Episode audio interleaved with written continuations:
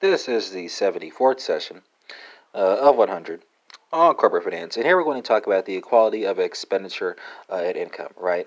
Uh, so here um, we might say that this concept um, could be represented mathematically with the shorthand equation S is equal to I plus um, open parentheses G minus T close parentheses plus um, X minus M close parentheses. So what on earth did I just say, right? Uh, well, let's translate that into press, uh, uh, plain English. We might say um, that the equality of expenditure and income can be represented by the fact that your investment savings uh, plus um, your government deficits uh, plus um, your domestic economy uh, trade surplus uh, gives us the right result, right? So um, I is, is, investment spending, um, G minus T is your financing for government deficits, uh, and uh, X minus M is your domestic economy trade surplus. two more things to note here, or four more things, right? Uh, so, if an economy has a negative trade balance, uh, foreign savings will supplement domestic savings, and foreigners uh, will build up financial claims against the domestic economy.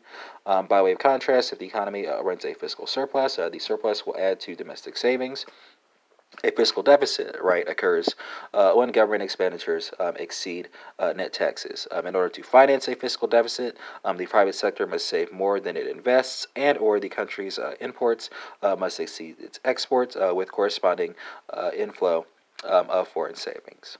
Right.